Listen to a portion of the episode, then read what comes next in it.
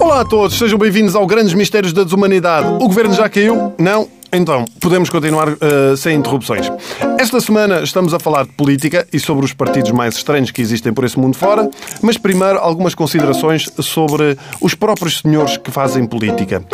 Eu vejo com alguma regularidade, como já disse, os debates na Assembleia e algumas declarações de dirigentes políticos e sempre me questionei porque é que tudo aquilo que falam tem que ser sempre com uma seriedade extrema e com uma cara de enterro. Parece que são aquela mãe chata que está sempre a dar lições de moral ao filho, o filho está a apanhar ali uma ganda seca. Não é que o tenham de fazer com sorrisos extremos, não é? Mas se a maior parte de, do, do, eleitorado já não os leva a sério a falar assim, bem que podiam esboçar um sorriso de vez em quando, não é? Ou falar sem aquela cadência política. Eu não estou a ver a Assunção Cristas a falar em casa com os filhos como se estivesse no debate quinzenal.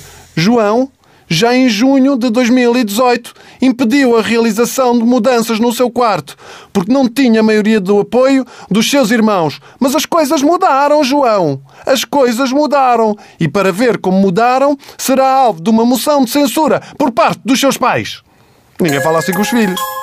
Muitas vezes, quando vejo um debate na Assembleia, onde todos parecem muito cordiais, eu fico com a clara ideia de que o que vai na maior parte da cabeça destes deputados e o que eles estão realmente a querer dizer é Senhor Ministro, vamos é para o caralho, Senhor Ministro! Vamos é mamar na quinta pata do cavalo! O carinho que o foda, meu grande filha da puta!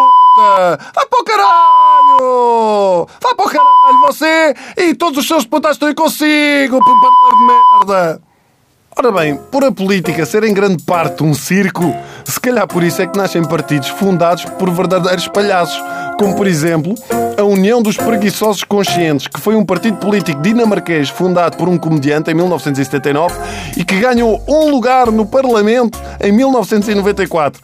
Eu não sei se alguma vez conseguiram levar à aprovação algumas das medidas que defendiam. Porquê? Porque entre as medidas estavam melhorar a qualidade do tempo na Dinamarca, melhores presentes de Natal mais mobiliário renascentista no IKEA, 8 horas de tempo livre, 8 horas de descanso e 8 horas de sono para todos os dinamarqueses. Eu votava nisto.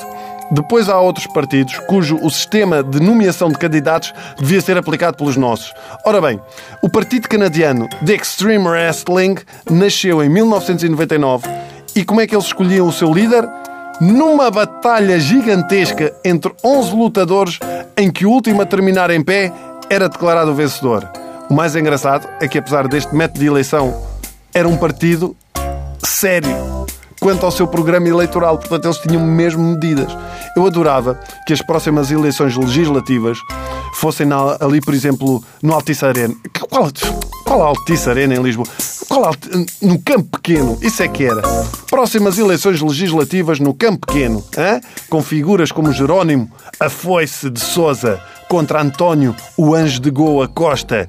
Catarina Legalize It Martins enfrentava Heloísa Abusina a Polónia. Cadeiras a voar, porrada à torta e a direito e o tipo do PAN, por mim, desde que não haja torres, está tudo bem.